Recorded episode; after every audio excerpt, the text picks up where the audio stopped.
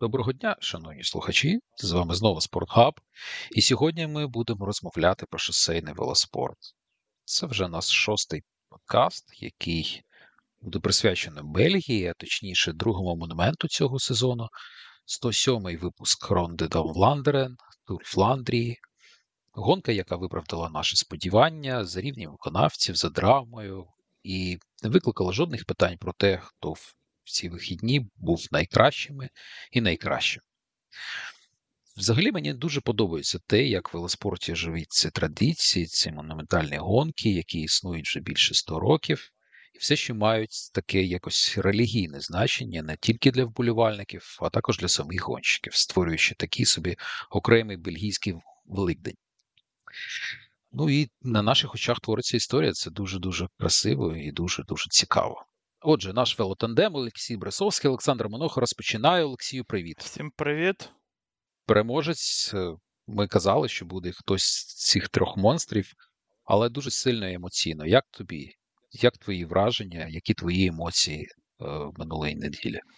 Ну, це, напевно, що найкрутіший взагалі тур Фландрії, який я дивився. Це було прям дуже видовищно, просто фантастична гонка по і і по кількості подій, взагалі, по їх щільності, по якості е, самого виступу, взагалі всіх, я так думаю, що гонщиків, тому що е, це була найшвидша Де Ронде в історії. Е, 40 кілометра було в середньому за годину швидкість. Е, так що найкращий це був взагалі результат в історії Де Ронде. Ну, прям дуже круто все було. Насправді. Мені прям все сподобалось. Круто. Звичайно, це було дуже круто і дуже насиченими подіями різного калібру, різного і різної якості, але в цілому, в цілому, це було дуже дуже цікаво. І ну, мабуть, що по праву переміг найкращий. Ну так. Було... І почалося все з самого ну, прям з самого початку все почалося. Тому що ну, от ми з тобою ж казали про це в прев'ю, да, що цю гонку треба дивитися, включати прям з самого старту, тому що атаки підуть прям дуже рано. На це насправді там е, натякали і деякі інші гонщики.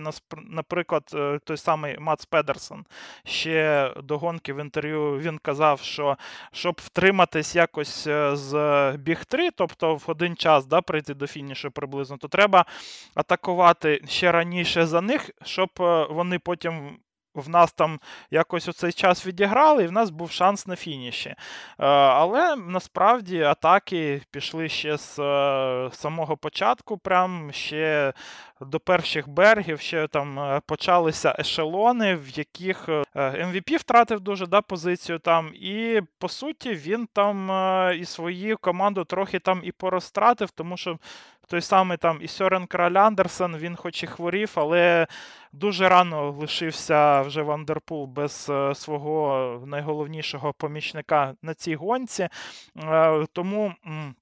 В мене тут е, до тебе питання: наскільки це була взагалі фатальна помилка для Альпісіна, і чому Джамбо не стали вже в той момент добивати MVP і його команду? Ну, все ж таки, чи фатальна помилка, мабуть, чи ні. Ми трохи пізніше поговоримо про головний відрив дня. Тобто, якщо я вважаю, якщо б не було цього цієї проблеми в Альпіціна, то, мабуть, вони когось відрядили до головного відриву дня. Тобто, uh-huh. це мог це мог бути Дільє, наприклад, Сільвян, який дуже добре по брухівці їде. І, Але але ці всі всі сили е, вони мали е, витрачати на початку. Скільки там було? 230 кілометрів до е, до фінішу, тобто дуже-дуже рано. Тому мені мені я не вважаю, що це була якась крамольна е, проблема. Я не вважаю, що це було якесь е, проблема для Мантію Вандерпула. Добре, якщо б хтось був у відриві, хто міг потім на фінальних стадіях гонки його якось допомогти йому, якось підтягнути, але він не потребував цього в, в минулої неділі. Тобто я вважаю, що від цього. Набагато краще би йому не стало, і це не призвело би до його першого до його першого місця, третьої перемоги на цій гонці.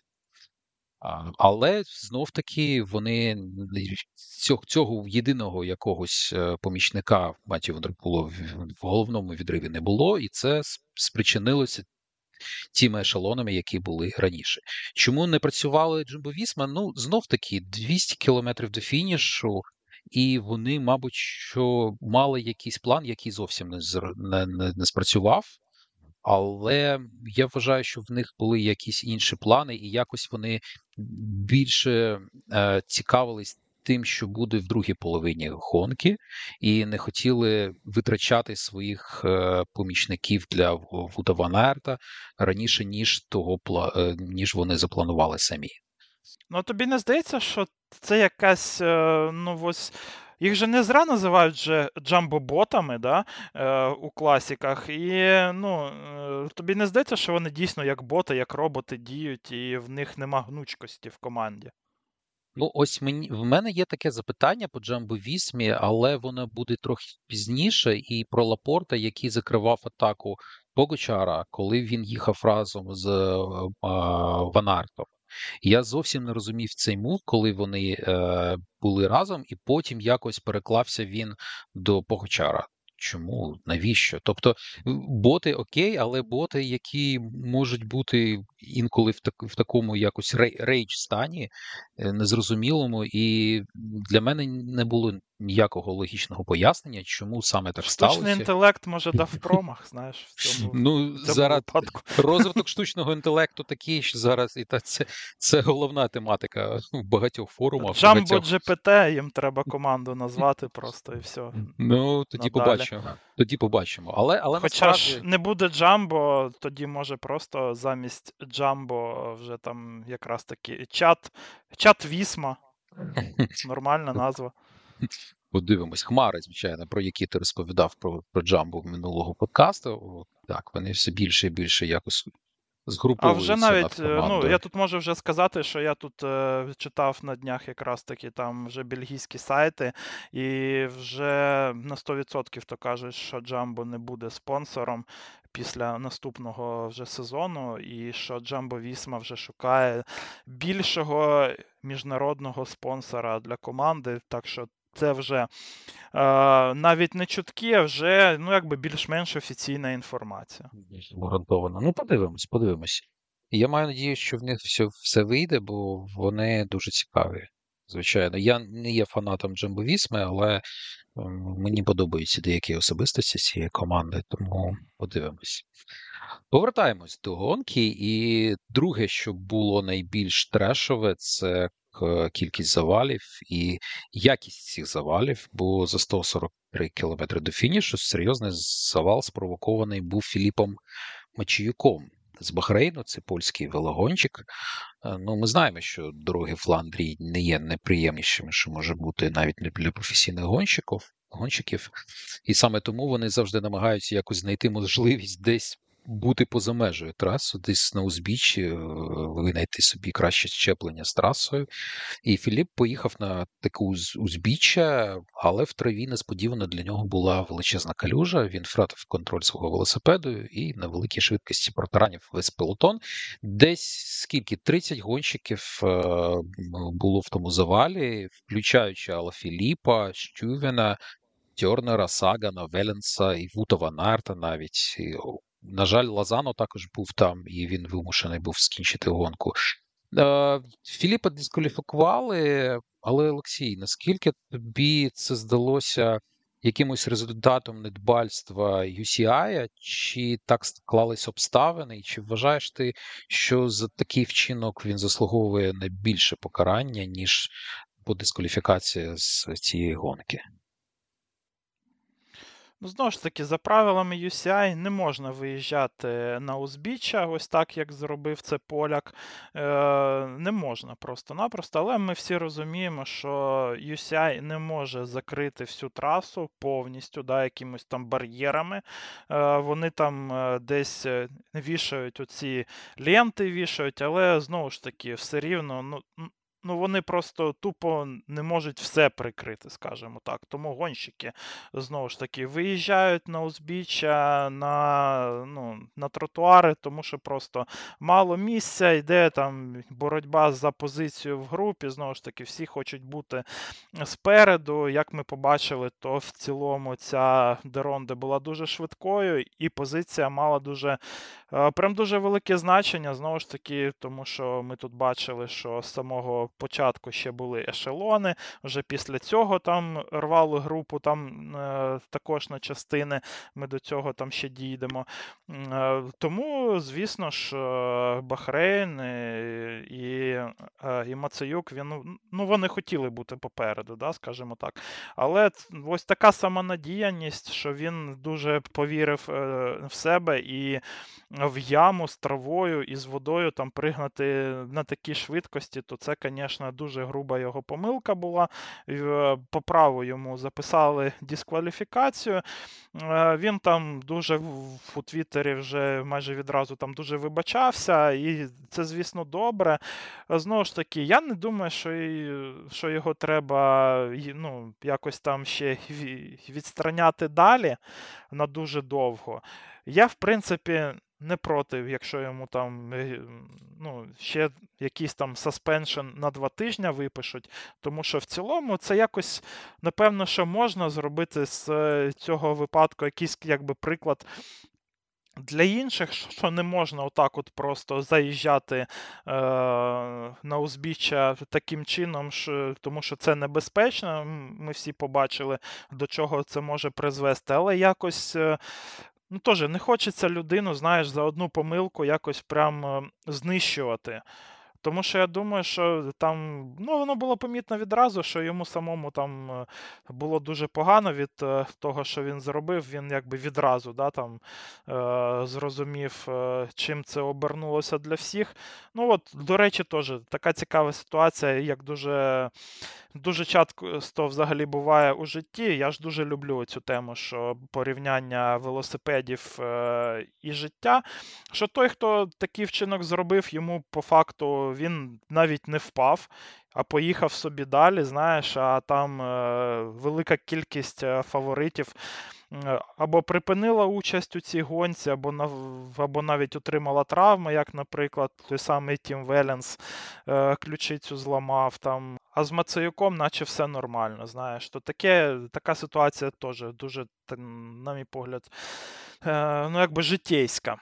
Ось. Е, але взагалі я не думаю, що його треба якось там дуже карати там на місяць, на півроку. Я там бачив, що в інтернетах всі відразу там е, закликали, що може його там взагалі там в нього і ліцензію ну, якби відізвати. Я думаю, що це це дуже сильне покарання за одну провину, але провина все ж таки була серйозна, тому я думаю, що йому можуть все ж таки виписати якийсь там саспеншн на 2-3 тижні, може на місяць. Оцей тур Фландрії він був прям дуже трешовим, як на мене. Це ось одна з небагатьох ситуацій, було доволі багато взагалі падінь. Знову ж таки, Махоріч там зійшов в одному з моментів. Біням і Гермей також там зійшов в нього струс мозгу майже там і півкоманди Інтермарше також разом з ним там зійшли. Вута Ванарта було розбите коліно. Мені цікаво, наскільки це вплинуло взагалі на його результат. Е, в Тіма Веленса, знову ж таки, зламана ключиця. В у Тьорнера з Інеоса також зламана рука. Це вже другий перелом у Тьорнера за цю весну. Спочатку він. Е, зламав е, на початку цього сезону, е, зламав собі лікоть, а тепер і руку. Тобто, ну такий не дуже в нього багато удачі цієї весни у Тьорнера, але як є вже. Так що от такий трешак, якби з падіннями, ну, це напевне, що ми очікували. да? А ось як тобі те, що взагалі влаштувала команда ДСМ на Кортереке, е, де вони просто майже зупинилися, а потім атакували під е, кінець того пагорба. І група з-за цього просто розвалилася, то деякі гонщики е, зупинялися із-за настільки малого темпу. Там було в один момент було у Нільса Екхофа швидкість 3,7 км на годину, і він йшов у групі першим. Е, Як тобі така поведінка? Тому що в СМІ було дуже багато критики і від е, Едді Меркса, також Матьо Вандерпул це діло все критикував після гонки. Ну, я згоден з ними, бо ми ж не граємо в якісь комп'ютерні ігри, бо я бачив в Твіттері багато розмов по цьому поводу, і мені дуже сподобалось е, коментар про, е, про Cycling Management, менеджер, в якому саме роблять, якщо хочуть якось е, здобути кращі результати. Ну, це, це дуже дивно, це дуже дивно. І ДСМ набагато вони зайняли перші позиції, тому вони не давали полотону. Навіть там була дуже вузький е, розділ траси, тому ніхто не мог не міг якось їх е, об'їхати. Це, це якось дуже неспортивно. Ну, в цілому я не розумію цього, бо вони в них немає. Може, то єдиний, єдиний якийсь хайлайт, за якою за якими можуть побачити їх спонсора. Ну, це дуже дуже. Дуже нелогічно. Дегін Кольп е, зайняв е, місце в 20, єдиний, хто з них був якось вище середнього рівня. На 19-му місці, причому. Так, з, з- разом з Крістофом, який е, разом з Гірмаєм тоді був е, в тому завалі. Але як завжди, Олександр Крестов це боєць, і звичайно, що він був перший в своїй групі. Нехай то було за 6 хвилин. У нього є парашют просто. Це то, е, це то, про що питали нас у чаті, чому таке велике пузо в Олександра Крістофа. Та ось е, для таких якраз такі ситуації. Людина на досвіді їздить. Е, Він впав і йому нічого, він поїхав далі, приїхав в 20 впав той самий там гірмей, впав і зламався. І слухай, ці розмови про Кристофа, ну вже не знаю, ну років сім, мабуть, що я слухаю про його а, пузо, як то кажуть.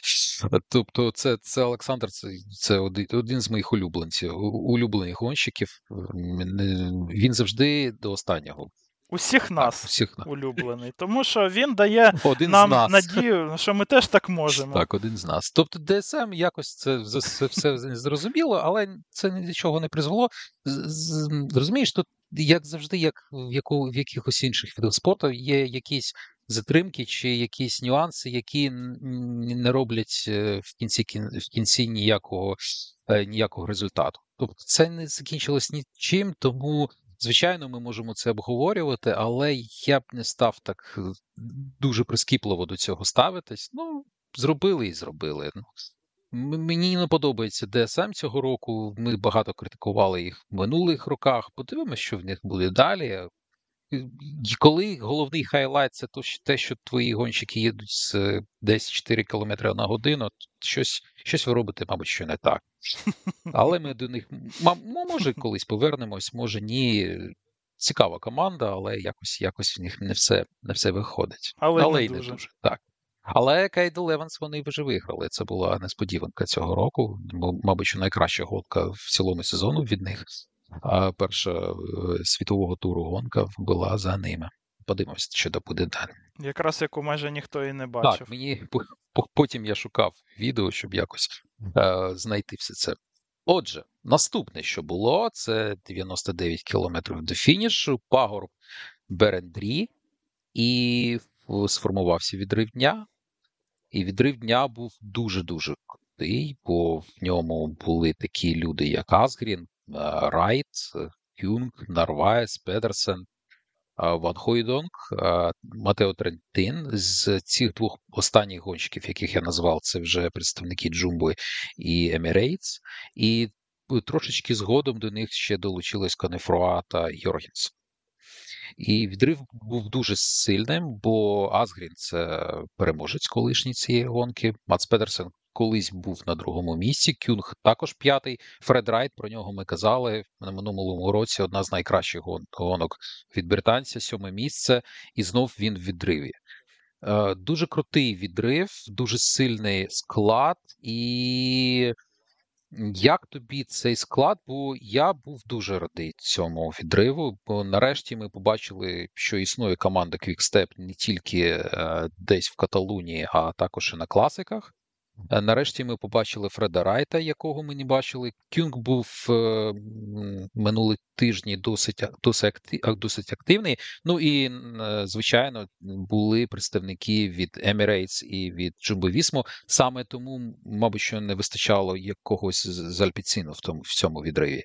Як тобі цей відрив? І бо в мене була така думка, що це знаєш, як Е, Є супергерої, ну, наша трійця, звичайно, да, Матьє Ван дер Пул, Ваут Ван Арт і Погачар, і є якісь вілани. Ну, не знаю, яку яку, який світ полюбляєте, чи DC, чи. Злодії. Ну ні, ні, ні, це супергерої, які мають якісь суперздібності, так? І от якісь вілени, незважаючи на те, що Каспер Асгрін переможець Педерсон, е, чемпіон світу, і друге місце колись займав також.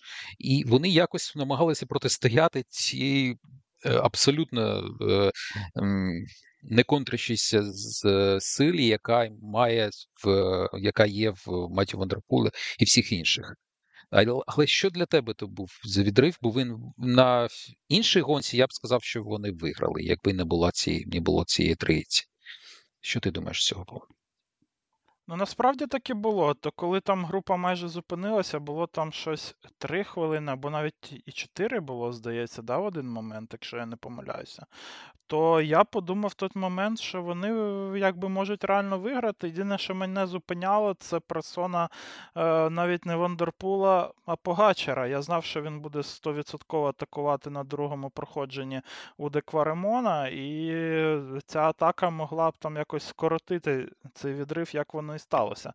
Але насправді час е, для атаки був вибраний квікстепом прям ідеально. І насправді Quick-Step дуже сильну гонку провели саме тактично. Ми їх багато критикували. Так от за Тур Фландрії їх треба навпаки похвалити, на мій погляд. Вони дуже багато втратили із-за поляка того, тому що поляк ще. Е, Обрушив якраз всю голову групи, тобто, нібито саме безпечне місце, де намагаються всі бути, і саме там була майже вся команда Квікстепа у повному складі, майже в у повному складі, і якраз таки їх і завалили прям дуже жорстко. Тому. Можливо, на турі Фландрії, якби не той завал, ми могли би побачити наприклад, ще більш активні там якісь дії від Джуляна Лафіліпа, який там у підсумку доїхав е, ну там наприкінці, майже дуже він далеко вже був. Але, в принципі, ось Азгрен, е, як людина, яка в тому завалі не була, е, то він якраз таки атакував і зробив оцей мув прям дуже крутим. І насправді.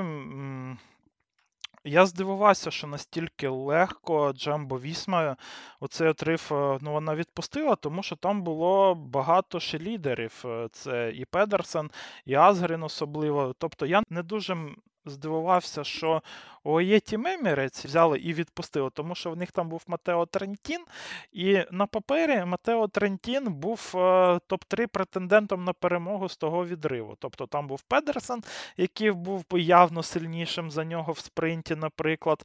Е, але всіх інших, в принципі, він міг обганяти. І на той момент, якби так здавалося, що для Оєті Мемірець е, все нормально, і що.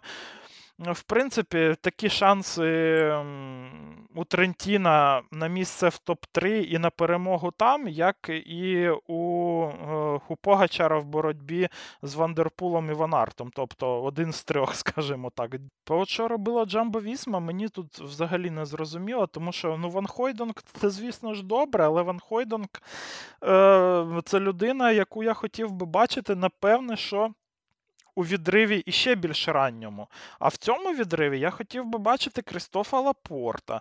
І щоб коли оця атака, яка була там від Азгрена, вона вже коли б е, наздогнала би е, відрив е, вже перший, який був на той момент, то було б е, у Джамбо Вісми е, попереду два гонщики, тобто Іван Хойдонг і Лапорт. Але Джамбо Вісма якось дуже взагалі повірила в свою командну силу, напевно, що це то, про що ти казав також. І в них був свій план у це, і і вони думали, що вони, може, якось втримаються на Уде Кваремоні на другому проходженні, ну, якось дуже командно вони, може, не вірили, що прям настільки крута атака буде від в- в- по суті, вирішальна. Хоча е, ну, це дуже дивно, тому що якби Погачар ще того року показав, що він може так атакувати і що він буде так діяти. І всі події на класіці Є3 вони і говорили про те, що е, Тадею треба атакувати на максимумі набагато раніше, ну, ніж це було на Є3, наприклад. Так що тут Джамбо Вісма дуже провалилася з тактичними діями в цьому моменті. І вже за 100 кілометрів до фінішу в них е, позиція була не сама найкраща. Звісно ж, вона була краща, ніж в Альпісіна, в якого не було взагалі нікого попереду. Але зважаючи на силу команди, не все ж таки Крістоф Лапорт був е, в той момент. Я думаю, що повинен був їхати в той відрив. Ну, аби, ну або там хоча б е, ну, ті ж біну. Да? Ну, Хоча, коли їде, наприклад. Трентін і Педерсен, е, скоріш за все, треба відправляти все ж таки Лапорта як людина, яка хоча б у теорії може їх в спринті вже якось там переграти і втриматись разом з ними на Патербергу. Так що тут е, Джамбо Вісма, як на мене, тут дуже погано спрацювала. А всі, ось е, хто поїхав в цей відрив, в принципі, всі інші команди, то дуже дуже гарний мув. І вони, в принципі, за рахунок цього муву, багато хто з них е, і доїхав. О, В топ-10 на цій гонці, що вже дуже непогано для для будь-якої, в принципі, з команд, е, в якої нема тут якби суперзірки. Ну, а Педерсен і, ще круче напрацював. Так, все так. І цікаво. Ну, може, вони щось знали про Вута Ван Арта після того падіння, після завалу. Може, вони якось не розраховували або до кінця були впевнені, що він зможе здолати, але знов таки Хойдон Так тоді тим паче треба було Лапорта відправляти вперед. Мгм. Розумієш, якщо після падіння вони вже думали, що в нього щось не вдасться. Ну я не знаю, що вони там собі думали, але все виглядає от саме так, як ми з тобою розмовляли на початку подкасту, що в них якась своя стратегія, знаєш, гонки. так. Вона ж то в принципі працювала да, всю весну. Слухай, їх та стратегія. Вони майже все виграли. Тому вони вірили в себе, але їх е, саме у найважливішій гонці їх переграли. Ну і ось, е, коли ми вже говоримо про стратегію, то час вже поговорити трохи і про Emirates, бо вони були блискавичні в тому, що вони робили, в тому, як вони допомагали Погочару. Мабуть, що він виграв може і, без них, але, але вони дуже допомогли йому, особливо за 55 кілометрів, коли був Кваремонт. Це другий був Кваремонт, так, і це була перша атака Пого. Але вона була і виглядала вона як, як дуже чітка і спланована акція. То Emirates працювали на максимумі в пелотоні, і одразу за тим погу якось все миттєво змінилося. Я тільки побачив, як він вже на 5 метрів попереду пелотону і вже атакує. Якось угу. це, це було дуже карколомно. І вже на цю атаку потрібно було відповідати і Матю Вендерпулу, і Лапорту, і Підкок якось ще був тоді з ними разом. Ну і звичайно ж, Ваут Ван Арт був також з ними. Е, був невеличкий, невеличка відстань, десь 20-30 секунд між ними, а потім сталося те, що Лапорт переклався до, е, до Погачара. Е, Олексій, ну що з твоєї точки зору? UAE працював ідеально в цьому моменті, і чому Ван Арт був так глибоко, чому йому е, потрібно було деякий час і надзусилля, щоб якось перекластися і якось е, бути на відстані, хоча б е, щоб він бачив, де знаходиться Погочар, потім, коли вони були на спуску і вже на рівній часті, е, частині е, шосе. Та от е, ти знаєш, Саш, мені це також це ще одна річ, яка мені взагалі не зрозуміла з приводу тактики Джамбо Вісми на цю гонку. Чому не був там Вуд Ван Арт прям дуже попереду, перед другим кваремонтом, тому що, начебто, всі знали, що там буде атака від е, Тадея Пагачара. Навіть ми казали в подкасті, що це буде. А Джамбо Вісма і Вуд Ван Арт, так, блін, самому Вуду Ван Арту треба було бути якось е, трохи попереду, тому що він на пагорбах е, ну, якби відстає да, від е, і Вандерпула. Так що я б тут навпаки, ну, може, вже би і подумав на рахунок того, щоб Джамбо Вісмі, наприклад, наступного року робити з Вутом Ван Артом то саме, що робив там трек з, з Матсом Педерсоном, і відправляти його ще раніше і подалі, скажімо так, вже форсувати події за 120 кілометрів. Е, Якщо навіть за ним там поїхав би. І Вандерпул, і Погачар, і їх би атаку би закрили потім, то у вас ще є Кристоф Лапорт, у вас ще є ті ж біну позаду. Це набагато кращі опції, ніж є в Оєті Мемірець, наприклад, ніж є в Альпісіна. Е, Тобто, якраз таки Джамбо Вісмі і був якийсь ну, сенс в таку гру вже гратися.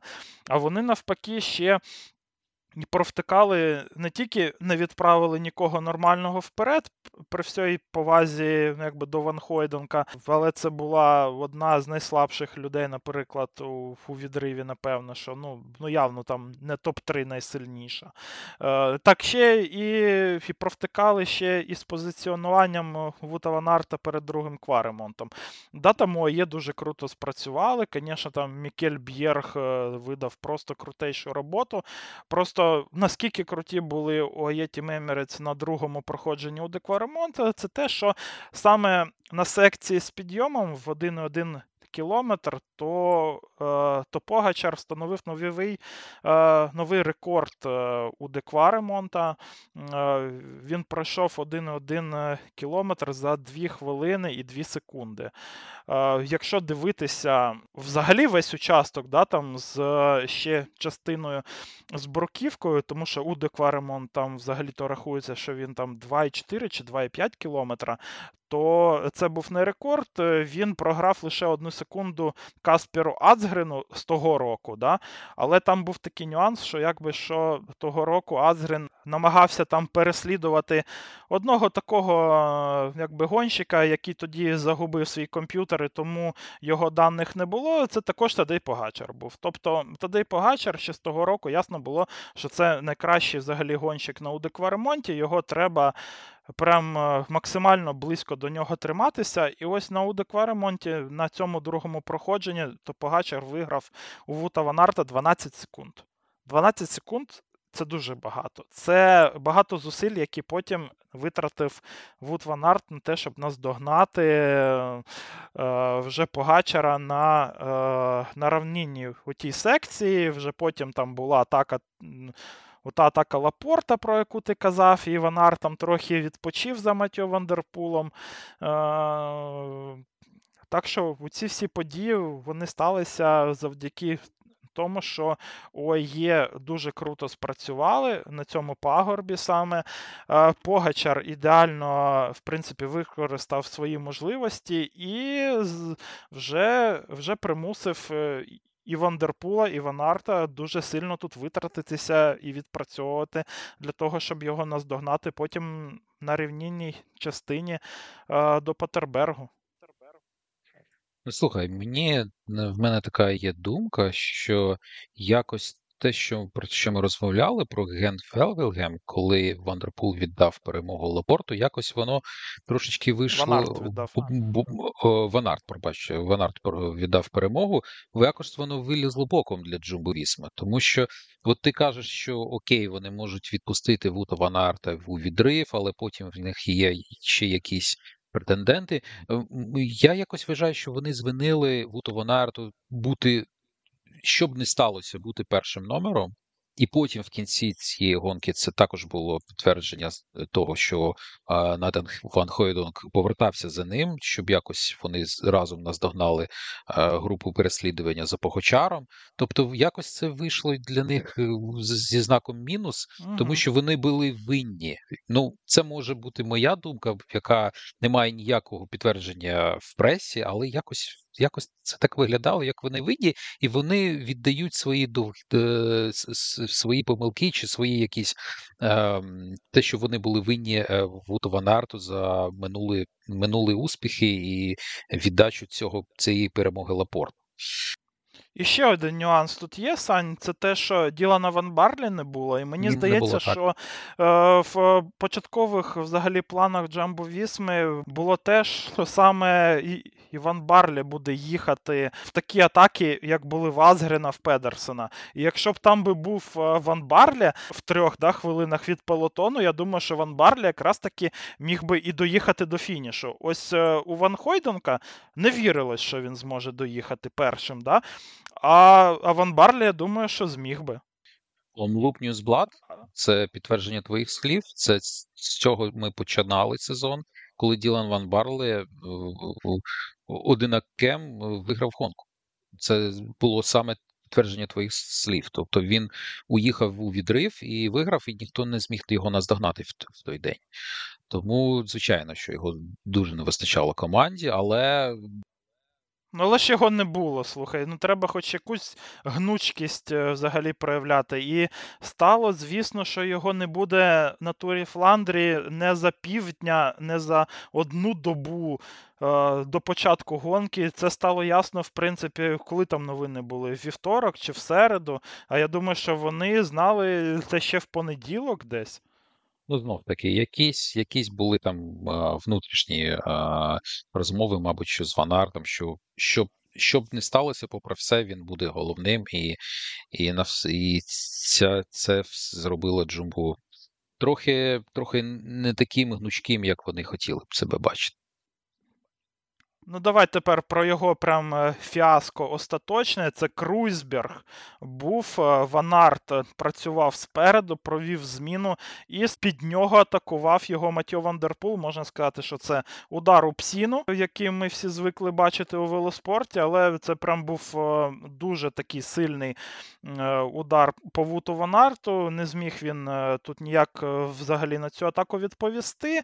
І, в принципі, намагався наздогнати і Погачара, і Вандерпула вже на рівнинній частині, е, як він це зробив на E3, але йому це не вдалося. Відтягнули там е, вже Ван Хойденка з відриву, але було також була критика в пресі вже потім на Джамбо Вісму, що треба було якось раніше Ван Хойденка вже відтягувати, що, можливо, це якось би спасло ситуацію. Е, сам Натан вже після гонки сказав, що спочатку в радіо Вуд Арт сказав, що все нормально, я сам доберу, а потім сказав, що ні, не доберу. Така, можна сказати, що типова ситуація. Мені здається, що якщо б там навіть е, Іван Хойденка е, ну, відтягнули б раніше, це б нічого особливо не змінило.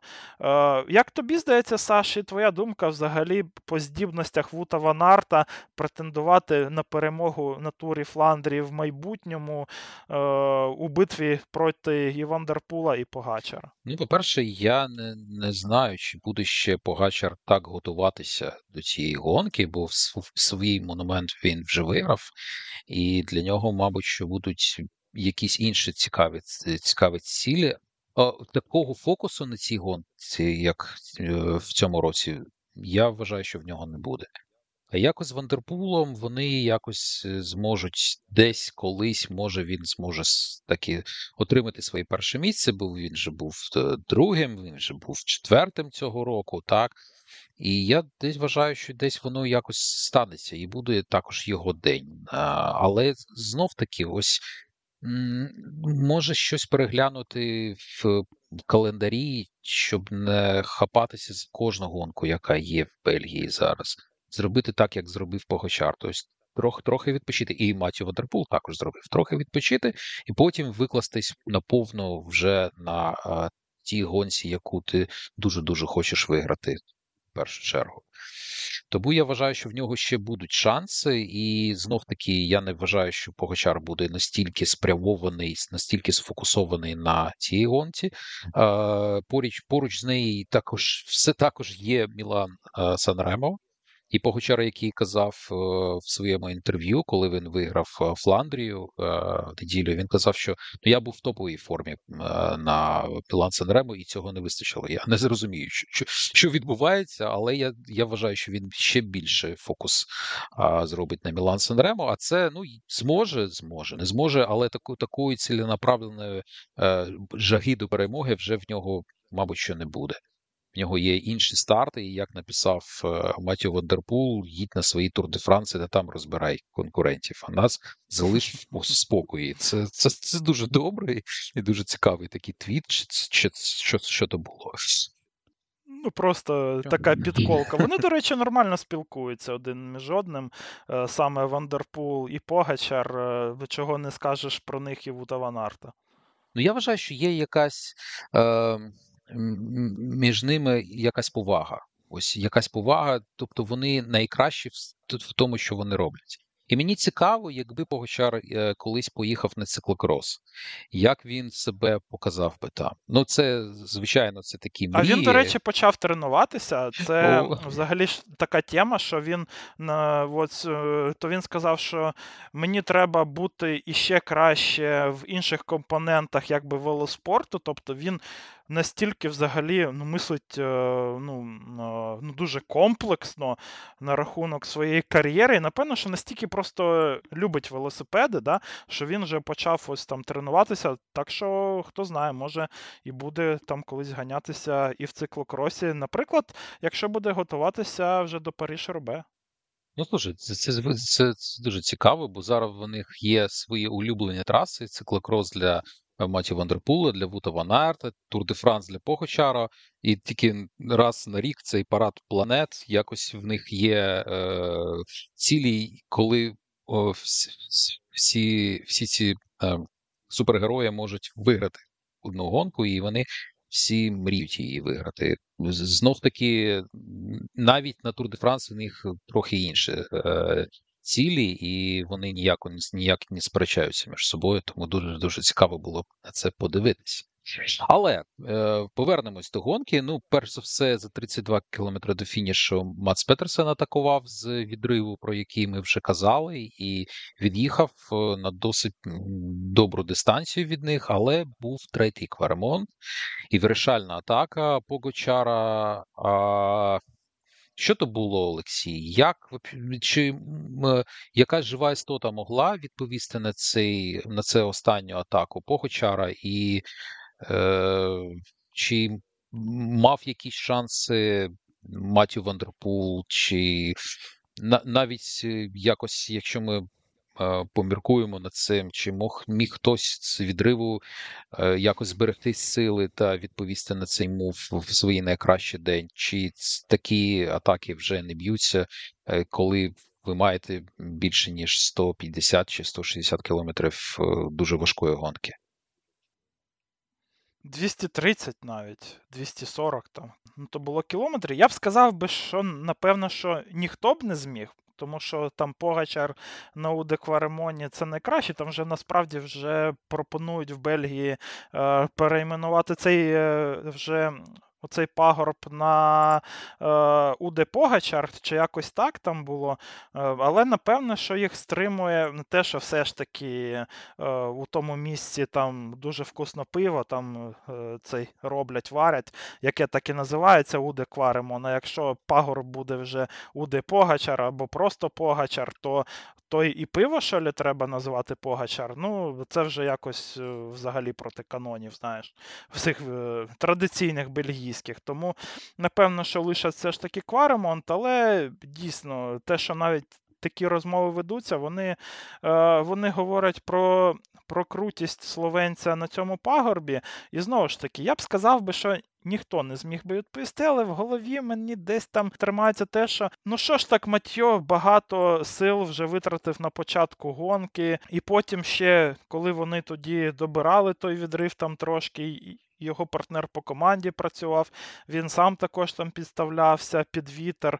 І і потім, е, коли був другий кваремонт, е, там також е, саме Вандерпул ці сили тратив. Тому я думаю, що в свій кращий день могло бути б так, як воно було того року, але не дбало все ж таки, як на мене, Матьо е, на цій гонці до себе поставився до своїх сил, і тому йому їх і не вистачило на третьому кваремоні. Він сам там після гонки, звісно ж, казав, що е, переміг найкращий, що я там нічого не зміг зробити, що це все не я, це все ноги. Але знову ж таки, мені здається, що якщо б сили витрачались би трошки розумніше в нього, то то все було б можливо. Ось е, насправді, якби Вуд Ван Арт в цій гонці він то дуже розумно її проводив саме з точки зору е, е, ну, якби сил, да, затрати сил. Е, але йому не вистачило просто класу у пагорби просто ну, якби здібностей да, їхати в пагорби. У Вандерпула ми знаємо, що така здібність є, що він може втриматися на кваремоні за Погачаром, але не вистачило знову ж таки тактичного якогось тут вже хисту, напевно. що. Е, але це також е, частина гонки, це частина спорту. І і частина доволі велика. І тому на цей раз е, беззаперечно сильнішим був тут словенець. Е, тут е, ще що цікаво, що Тадей Погачар сказав, що на Патербергу він ледь не вибухнув, тобто він був прям. Е, на максимумі, тобто тут також не можна казати, що Погачар прям це так легко для нього було, що він там на ізічах, знаєш, там переміг. Ні, це було не на ізічах. Це справді, ось ми побачили вже максимум від Тадея Погачара.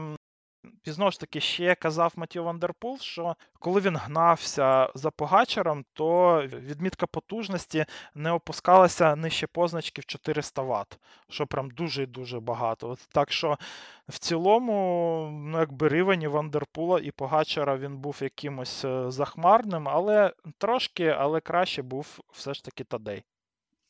Що ця історія, бо це насправді це е, історична подія, тому що це тільки третій переможець Тур де Франс та Тур Фландрії за всю історію велоспорту. Крім нього, був, звичайно, Меркс і ще один гонщик е, колись дуже-дуже давно. І зараз Богачар е, отримує свій третій е, монумент. Він вже стає разом з тими ж самими Копі, з тими ж самими Бартолі, з Канчеларою, е, з Бітіні. Тобто ці всі гонщики, які вигравали три монументи, різних монументи, і всього два монументи залишились йому до топу, до Меркса, до Фламерінка та Ван Лоя.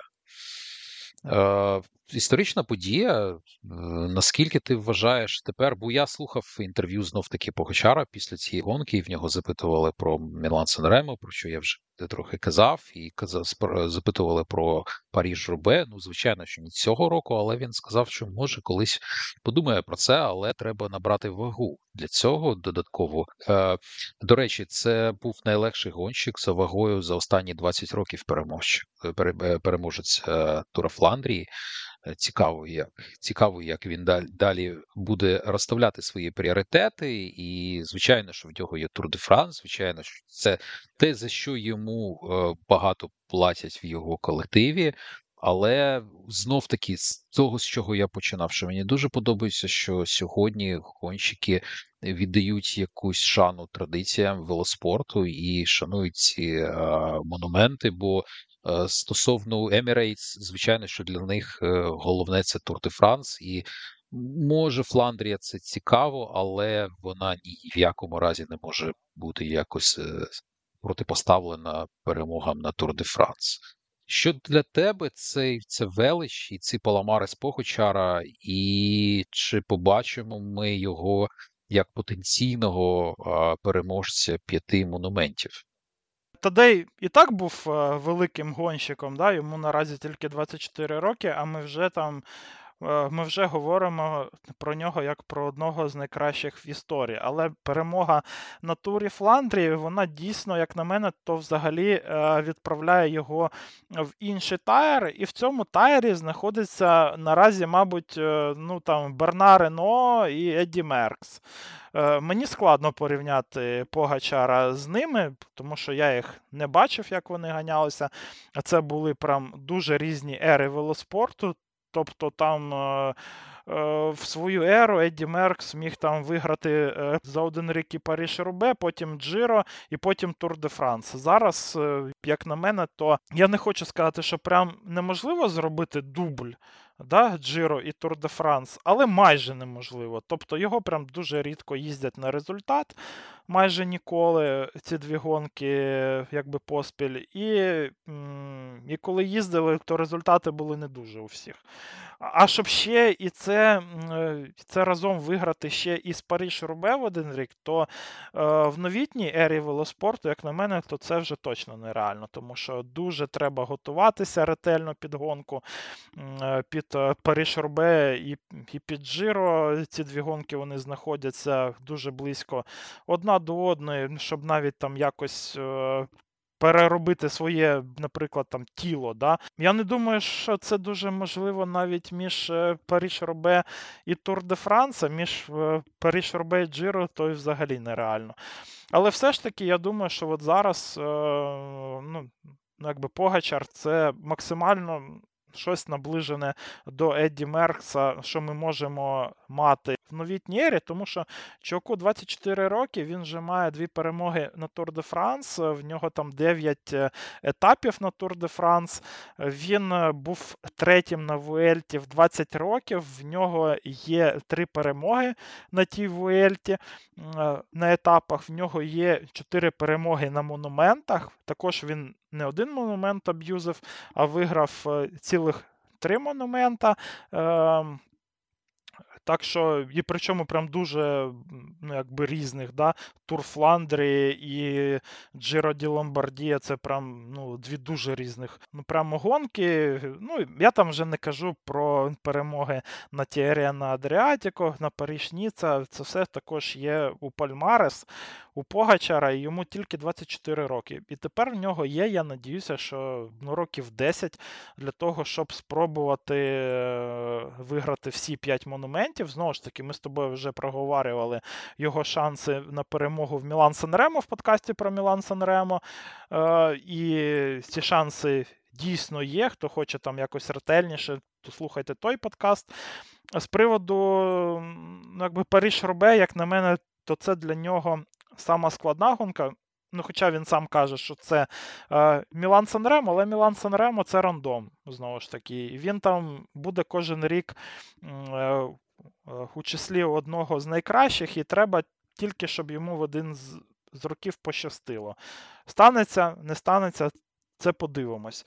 А Париж Робе, це йому буде прям дуже складно вже із фізичної якби, точки зору. Я думаю, що треба йому там набирати навіть не 2-3 кіло, а більше. І не тільки в руки, ще й в ноги, тому що і, і в тіло в саме, тому що прям дуже там трусить. І зараз знову ж таки рівень прям дуже високий на Париж Робе. І там нема взагалі ніяких е, підйомів, нема, нема навіть і пагорбів. Так що для Погачара це буде прям ультимативний, напевно, що такий якби челендж. Я не бачу, щоб він якось намагався це зробити в майбутні роки, тому що є в нього, е, окрім власних якихось там цілей і бажань, є в нього і своя команда, і команда явно якби хоче, щоб він перемагав на Тур де Франс або там змагався за перемогу, тому що знову ж таки Тур де Франс це при всій нашій любові до, до класик, до монументів, з точки зору спонсорів, це 90% уваги саме для спонсорів. І Погачар буде просто змушений в майбутні там 3-4-5 років їздити Тур де Франс на результат прям ну, тупо кожен раз. А знову ж таки, набрати там 4 кіло саме м'язів під Париж Рубе і скинути їх потім до до Тур де Франс. Е, ну, це дуже ризиковано, як на мене, таке намагатися робити, тому що можна так і кар'єру вбити. Але подивимось, е, наразі це дійсно найкращий, найталановитіший взагалі гонщик, якого ми маємо. Подивимось, е, до речі, ще що Ремко скаже на це все. Можливо, в Ремко є інші думки з приводу всього цього, і він тут зараз виграє Джиро. Наступний рок виграє там вже і Тур де Франс, а потім буде і на турі Фландрії, тому що, знову ж таки, сім років вже не вигравали Фландрію вже гонщики з Бельгії, і, можливо, е, то колись е, перед ним стане таке питання, що або ми тебе лишаємо просто громадянство Ремко, або ти їдеш е, вже Тур Фландрії на результат. Але це таке. Ось. Але наразі саме саме Погачар це з великим відривом людина з найбільшою кількістю титулів у пелотоні. І, напевно, що невеличка ще ремарочка з приводу Філіпа Жильбера. Це ось про його велич. Це те, що Філ Жил зміг виграти чотири монумента в своїй кар'єрі різних. Е, і наразі ось в новітній історії саме у Філ Жила є найбільше монументів. Да? Тому ще Погачару, напевно, що спочатку треба як класіку дістатися до рівня Філжила, але наразі в Погачара так само перемог на такій самій кількості саме монументів, як у Канчеляри та Бітіні. З тих, хто вигравав три монументи з ну, таких відносно нещодавних. Да? Так. Саме так. Ну, подивимось. Дуже цікава ця історія, і я спостерігаю за Погачаром вже багато років. Ще з тих часів, коли він ганявся за Любляну, така команда була, і він mm-hmm. мене дуже тоді здивував. Але я ніколи не думав, що це буде така велич, як таку велич, про яку кажемо зараз ми. Звичайно, що тоді це був один з талановитих гонщиків, але ніколи не вважав його, що він буде найкращим. Ось воно як сталося. Поговоримо про всіх інших, the best of the rest. Е, Кого ти б відмітив на цій гонці? Бо, ну, звичайно, Мадс Педерсен, третє місце це дуже-дуже крутий результат, е, особливо тому, що він був з відриву. Також Сполучені Штати, які мають двох представників топ-10, це я, мабуть, що не помилюсь, не не перевіряв, але не помилюсь. І коли скажу, що це в перший раз, бо пам'ятаю я Джордж Хінкепі колись, але він був дискваліфікований, коли був в трійці на а, турі Фландрії. А зараз ми бачимо двох а, представників Сполучених Штатів. Це дуже цікаво і це дуже інтригуюче на майбутнє. Нельсон Паулс, який проводить дуже добре весняні класики, і Матео Йоргенсон також дуже дуже крутий. Кого б ти відмітив? І е, бо я відмітив би, мабуть, що всі, хто залишився з відриву, бо вони скільки там сім з топ 10 гонщиків були з цього відриву. Якби якби не Погочари, не Вандерпул, мабуть, що вони б розігрували між собою цю перемогу. Да, ну це те, про що я казав ще раніше, що дійсно мув був прям дуже сильний, дуже класний. І я насправді дуже взагалі радий за Маца Педерсена. Це його другий п'єдестал на турі Фландрії в кар'єрі. І він, як на мене, то вже напрацював на нього набагато більше, ніж Вуд Ван Арт, а також інші гонщики, тому що Мадс е, ще ж атакував і до цього move а Асгрена, там десь за 100, 120 або навіть більше кілометрів. В нього була також там спроба поїхати, але не вдала. Е, вже потім він е, наздоганяв цю атаку Асгрена і ще й сам намагався атакувати. Насправді, якби Мадс Педерсен це єдина людина, в якої там як ну, якось вистачило сил і натхнення спробувати ще і за перемогу позмагатися. Е, мув був дуже класним. Насправді, якщо б там не Погачар, то я думаю, що може б і Вандерпул би не знайшов собі у тих сил е, ну, для переслідування Педерсена. Можливо, Педерсен би і доїхав би на якихось на морально-вольових там. Але знову ж таки, Педерсон це нова заміна Крістофу, як людина, яка найкраще за всіх спринтує на втомі після складної гонки. В Маца прям дуже багато сил, якийсь е, запас сил взагалі бездонний в нього. Тому я прям дуже радий за нього. Він також, е, до речі, так нормально ставиться до третього місця. То каже, я, звісно, хотів перемогти. Я намагався перемогти, але в цілому, якби третє місце. Це дуже класно, і головне, що я зробив в цій гонці все правильно. Я казав, що я буду атакувати, намагатися уїхати від е, трійці, від е, великої трійці. Я це зробив.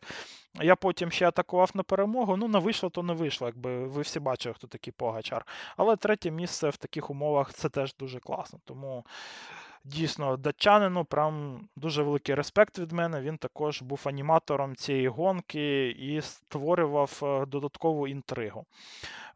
У Паулеса це взагалі щось е, з чимось, тому що американець е, зайняв п'яте місце. Це його не тільки його перша Фландрія, це його взагалі третя гонка е, по бурківці у кар'єрі. Тобто, перша це був етап на Тур де Франс минулорічний по бурківці. Друга була ось тільки от-от на Дварсдор Вландерен, і там він був взагалі третім. І тобто, третя, взагалі, його в кар'єрі е, поява на Бруківці це п'яте місце на турі Фландрії. І ця людина два рази ще і падала на цій гонці. Це людина, яка загубила свій взагалі тут і комп'ютер. Тобто він там же ж е, і шутив вже після гонки, в нього там брали інтерв'ю Євроспорт. Він казав: ну то може мені краще і без комп'ютерів е, оцих їхати. Ось, Але насправді Паулус е, не знав, де який підйом буде, скільки кілометрів до фінішу ще лишилося. Це все йому підказувались технічки. Тільки так він отримав взагалі інформацію е, по гонці, і в таких умовах стати п'ятим ну якийсь нереальний результат. Насправді для мене це результат Нелсона Паулуса по відносності е, статусу гонщика до його результату він такий самий, десь як в Тадея Погачера. Для гонщика, взагалі, майже без досвіду в цій дисципліні стати п'ятим. Ну, це дуже круто, прям дуже-дуже круто. Ну, і Movistar в топ-10 е, Саня. Я тебе вітаю. Movistar – це нова велика команда для бруківки. А Кьоргінсон вже кинув, вже не став він сперечатись за за той спринт останній. Досі напрацювався до цього, тобто він трохи відпустив їх, але так, це топ-10 місце, і Матео також прогресує дуже-дуже круто. І чекаємо я цього сезону ще його не Тур де Франс. В нього це головний старт. Він казав цього року, що в нього е, єдина мета це виграти хоча б один етап на Тур де Франс, тобто буде він у відривах. Може, побачимо їх його там. Я я дуже буду на це чекати. І все ж таки знов Movistar е, показує, що знов він може різними гонщиками, що особливо приємно. Давати результат команді, бо Гарсія е, е, Картіна був 21-м, Лазано зійшов про те, що ми казали вже тому це дуже-дуже добрий результат. Але останнє, що поговоримо, мабуть, ще це головні розчарування. Підкок і Неос, е, підкок, який на другому акварабонті якось відповів і якось був разом з іншими, але потім зник з радарів і в цілому провів після цього. Ми його більш не бачили, і скільки він програв? Ну забагато він програв. Приїхав разом з Алофіліпом. Вісім хвилин програв. Вісім хвилин. Був так.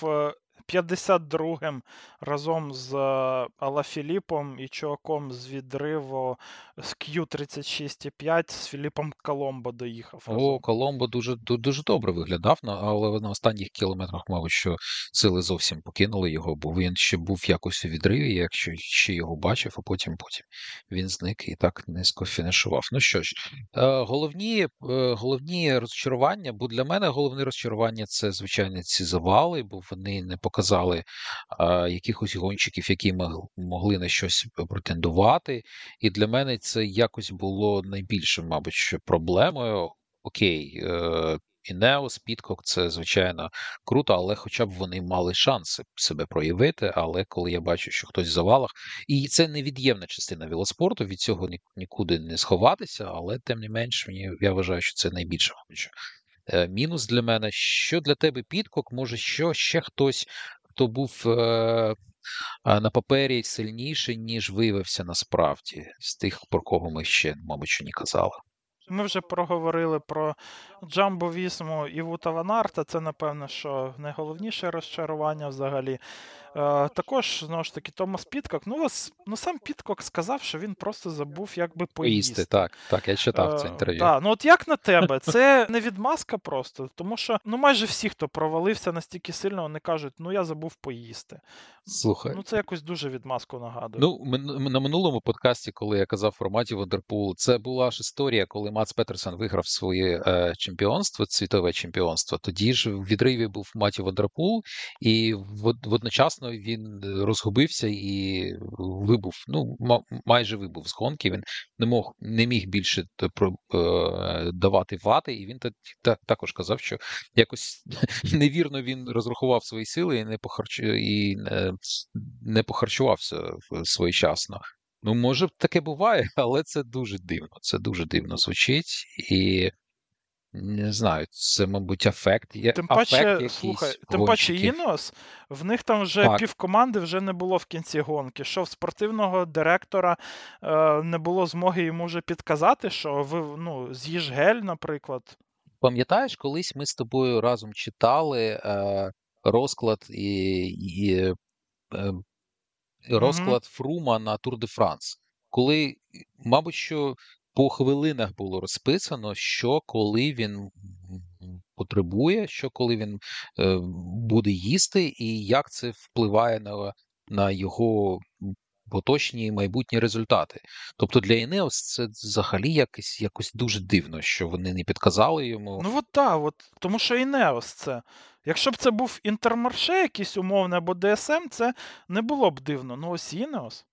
Ну, таке трапляється. Подивимось, в нього ще є е, можливості якось відповісти, на майбутніх гонках.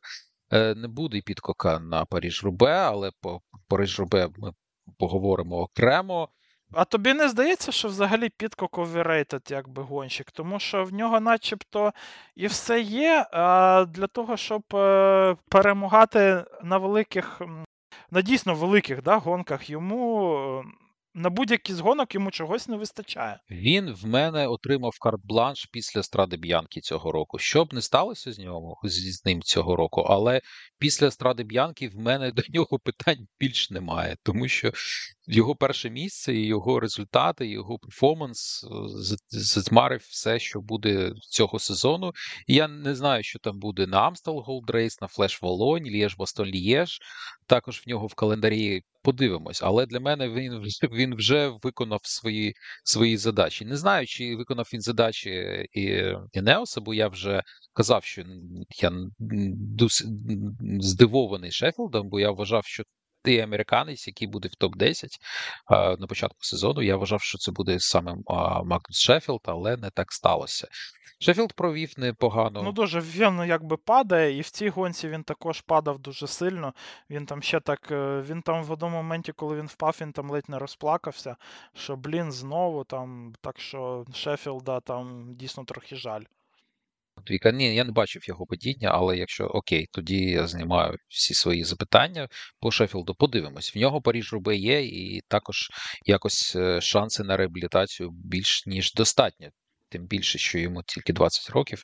Ми забагато вже хочемо, мабуть, що від гонщиків, які тільки розпочинають свою кар'єру, які раніше до 24 років, ну майже що від них нічого не До 27 деякі. ну, було раніше нормально, що в 28 тільки результати починали показувати. Наприклад, той самий Кріс Фрум. Так, так, так, так. Він працював трохи ще на, на Вігінса, так, але потім, потім зійшов на, на свій підестал. Подивимось, дуже цікаво, дуже крута гонка. Вона вартувала вашого часу, якщо ви поділили її увагу цими вихідними. Це було дуже круто. Я сподіваюся, вам сподобалось. Так, так само, як сподобалось нам, бо ми вже скільки годину, години 10 розмовляємо і все не можемо ніяк скінчити, і все ще е, якось х- Ще хап- можна було б насправді поговорити хапаємо. про деякі моменти, але вже ладно. Так, так, але ж, але ж залишимо вас в спокої. Олексій, що дивитись е, на цьому тижні? Що цікавого? Ну, особливо, звичайно, стоїть Париж Рубе, який буде в неділю, але що ще цікавого нам останні? Це, це вже це весенні класики, але вже якось це якось вже зимові якісь часи, бо найкраще вже пройшло, і не знаю, чи чи я помиляюся, чи що цікавого буде в Бельгії.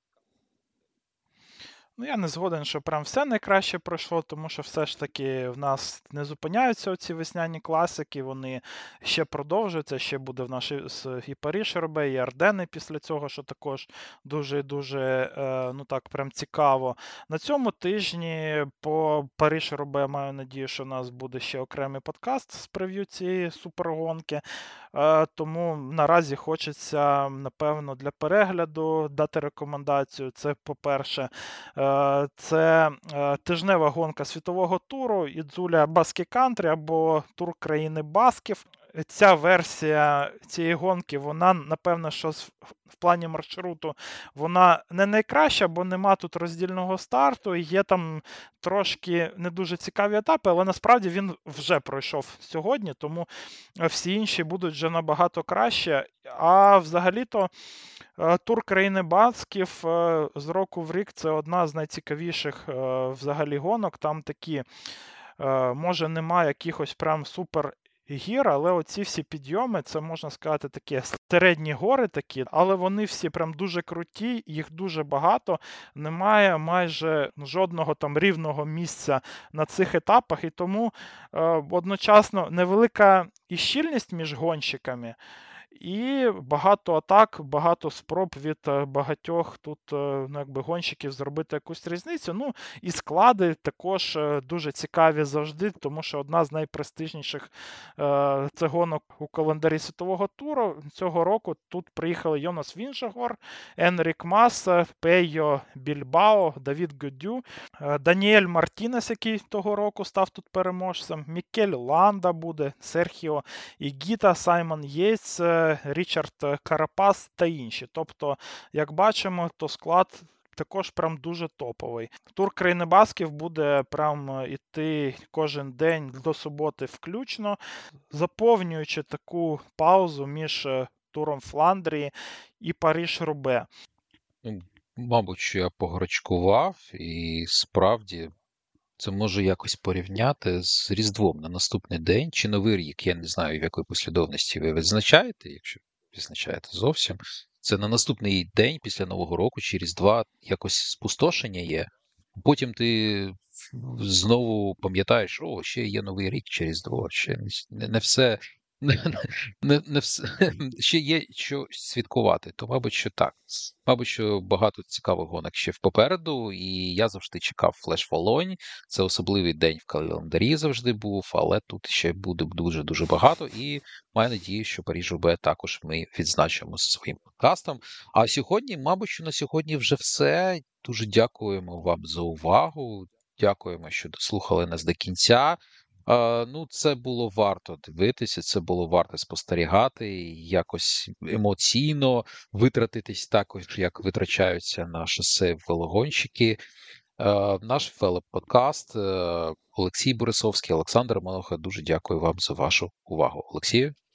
І тобі дякую, Саші, всім, хто нас слухав. Так що вже зустрінемося. Напевно, що на днях з прев'ю Париж Робе. Всім пока.